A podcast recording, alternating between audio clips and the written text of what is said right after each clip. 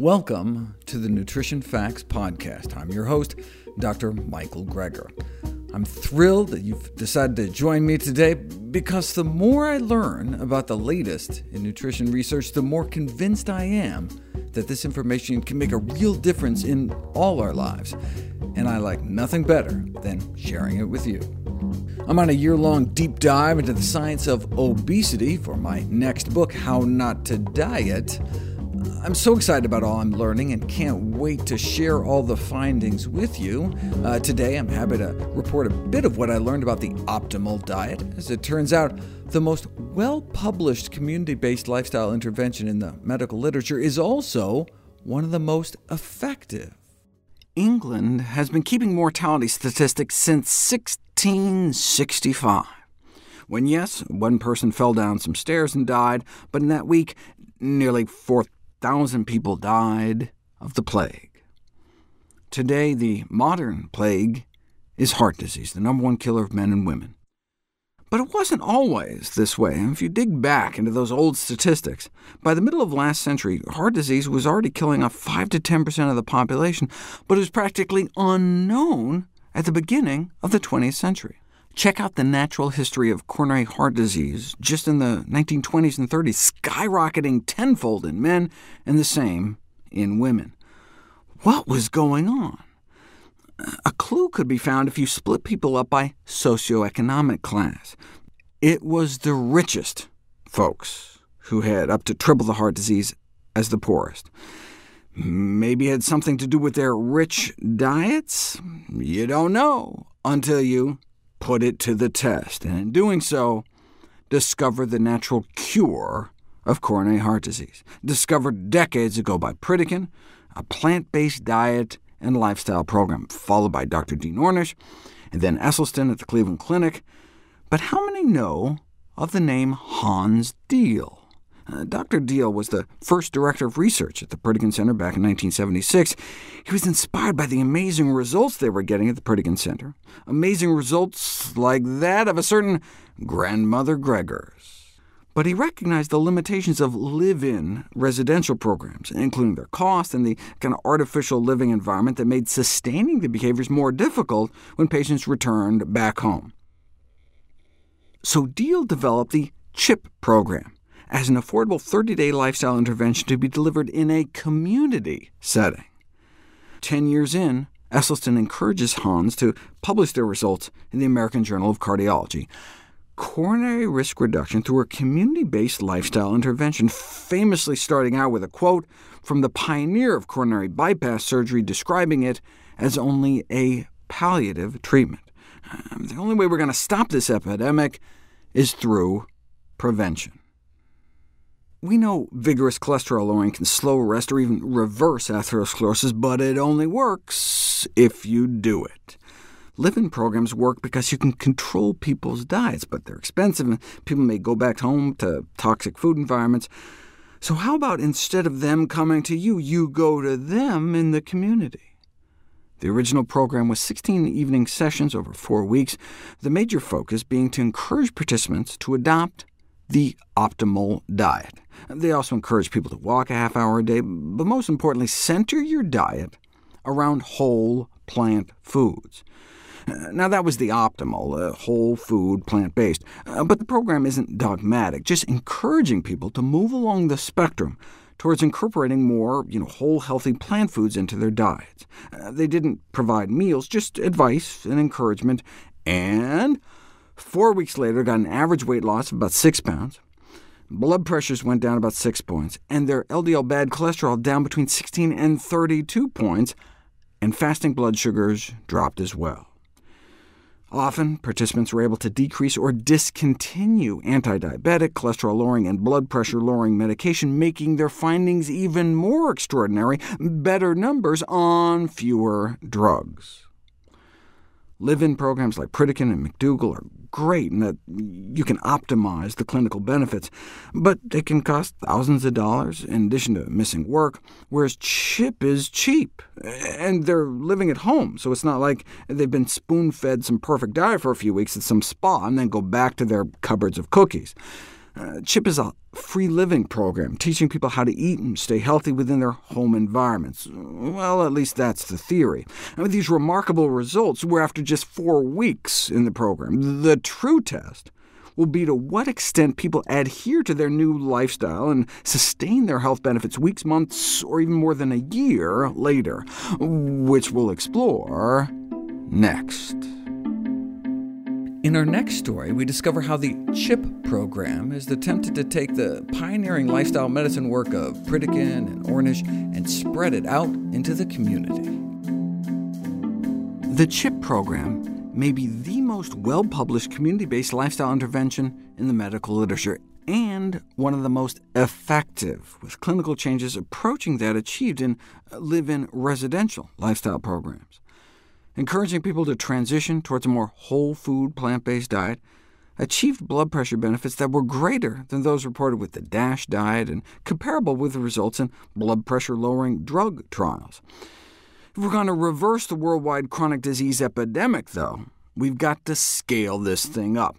So to make the CHIP program more accessible to a wider audience, each of Hans Diehl's live presentations were videotaped. Uh, then you could just have a you know, volunteer facilitator, get people in a room, watch the videos, help foster discussion. I mean, when it comes to safe, simple, side effect-free solutions like a healthier diet and lifestyle, you don't need to wait for a doctor to show up and give a lecture. Mm, yeah, but does it work? Of those that came in with diabetic-level fasting blood sugars, about 1 in 3 left with non-diabetic fasting blood sugars, and all they did was empower people with knowledge just encouraging people to move toward a whole food plant-based diet led to these remarkable benefits. How about the effectiveness of this volunteer-delivered lifestyle modification program on 5,000 people? Same kind of significant reductions in weight, blood pressure, cholesterol, triglycerides, uh, blood sugars. Uh, most studies giving dietary advice to free-living subjects can be expected to reduce total cholesterol by only about 5%. But hey, a sustained reduction of even 1% may result in a 2 to 3% reduction in the incidence of heart disease. So, you know, on a population scale, even small differences matter, but put thousands of people through just one month of CHIP and get an 11% drop on average, and up to a nearly 20% drop among those who need it the most. Yeah, but do they maintain their healthy habits?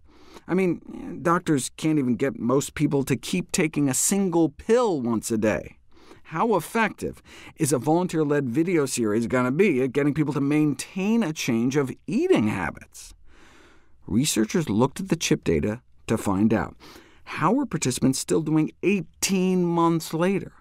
Most were able to maintain their reductions of meat, dairy, and eggs, though some of the junk food started to slip back in and their fruit and veggie consumption dipped, though not back to baseline. But here's the huge shocker. Even though they were explicitly told to eat as much as they wanted, no calorie or carb counting, no portion control, just by being informed about the benefits of centering their diets more around whole plant foods, by the end of the six-week program, they were eating, on average, about 339 fewer calories a day without even trying. Instead of eating less food, they were just eating healthier food.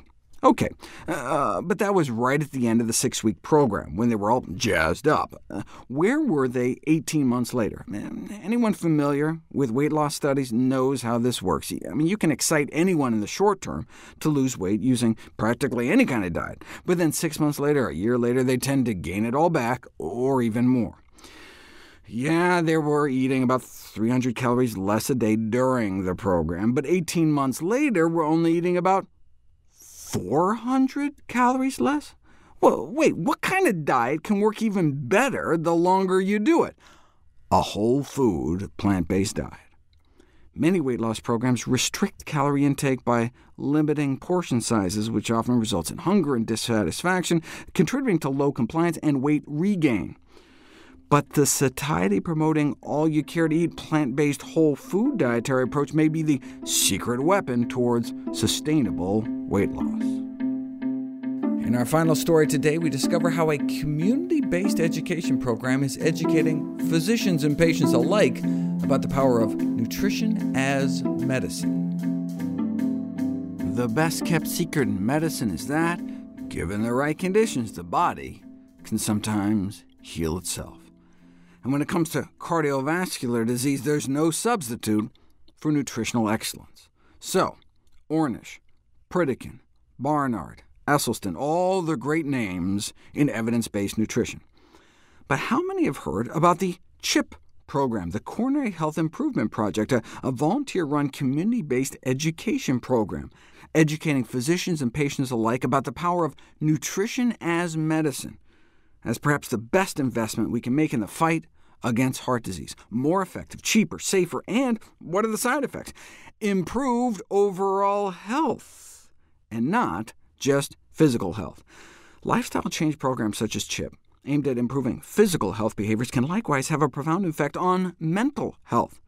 Based on studies of thousands of individuals who went through the CHIP program, there were significant improvements in a number of sleep or stress disorders, like sleeping restlessly or not sleeping at all, stress, upset, fear, depression. Here are the numbers. Most of these cut in half, all highly significant findings. The question is why? Well, the psychological well-being of the CHIP participants might have been positively affected by increasing feelings of empowerment and making strides towards reducing their body weight, improving other health indicators. As they start eating better and making strides, feelings of despair and failure may be replaced by a growing sense of accomplishment, increased social support, new sense of hope or they may just be physically feeling better. I mean, if your diabetes goes away, that's reason enough to perk you up. While these before and after results look great, what was missing? Right, a control group. Now you say, wait, uh, they each acted as their own control, before and after. Ah, but you're forgetting about the Hawthorne effect. Remember, just being in a study under observation can affect people's behavior. So, uh, you know, if they put you on a scale, weigh you, and say they're going to weigh you again in six months, uh, people may consciously or unconsciously just eat better on their own, even if they're not told to do anything special. So how much of these improvements would have happened without the CHIP program? Yeah, it's great that you can take a thousand people and markedly reduce their risk factor profiles for our leading killer in just four weeks, I mean regardless, but to know exactly what role healthy eating and living advice can play, you need to put it to the test by performing randomized controlled trials. And as expected, there were small improvements even in the control group. But for almost all variables, the CHIP intervention group showed significantly greater improvements, so much so as to have the uh, potential to dramatically reduce the risk associated with common chronic diseases in the long term. Uh, ironically, CHIP was so successful in the city of Rockford, Illinois, that dozens of restaurants started offering special plant-based menu options, so the control group might have been sneaking in some healthier meals, too. Okay, but what about the mental health improvements? A randomized control trial and those in the CHIP group showed significantly greater improvements in physical functioning, pain, general health perceptions, vitality, social functioning, emotional, and mental health. Uh, for example, significant improvements in uh, particularly mild to moderate depression compared to the control group. And not just right after the program ended, but six months later. So, the CHIP acronym started out as the Coronary Health Improvement Project, but as study after study showed the efficacy of the intervention in addressing other chronic diseases, such as type 2 diabetes and even depression, it has since been renamed the Complete Health Improvement Program. As Hans Diehl, the founder of CHIP, explains it, we as a society are largely at the mercy of powerful and manipulative marketing forces that basically tell us what to eat. Everywhere we look, we're being seduced to the good life, as marketers define it. But this so-called good life has produced in this country an avalanche of morbidity and mortality, disease and death. What he'd like to see in America is not this so-called good life, but the best life, a simpler lifestyle characterized by eating more whole plant foods. In other words, foods as grown. We would love it if you could share with us your stories about reinventing your health through evidence based nutrition. Go to nutritionfacts.org forward slash testimonials. We may share it with our social media to help inspire others to see any graphs, charts, graphics, images, or studies mentioned here, please go to the Nutrition Facts podcast landing page. There you'll find all the detailed information you need, plus links to all the sources we cite for each of these topics. Be sure to check out my new How Not to Die cookbook. It's beautifully designed with more than 100 recipes for delicious and nutritious plant based meals, snacks, and beverages. All proceeds I receive from the sale of all my books goes to charity. NutritionFacts.org is a non-profit, science-based public service where you can sign up for free daily updates on the latest in nutrition research via bite-sized videos and articles. Everything on the website is free. There's no ads, no corporate sponsorship, it's uh, strictly non-commercial. I'm not selling anything. Just put it up as a public service, as a labor of love, as a tribute to my grandmother, whose own life was saved with evidence-based nutrition. Thanks for listening to Nutrition Facts. I'm your host, Dr. Michael Greger.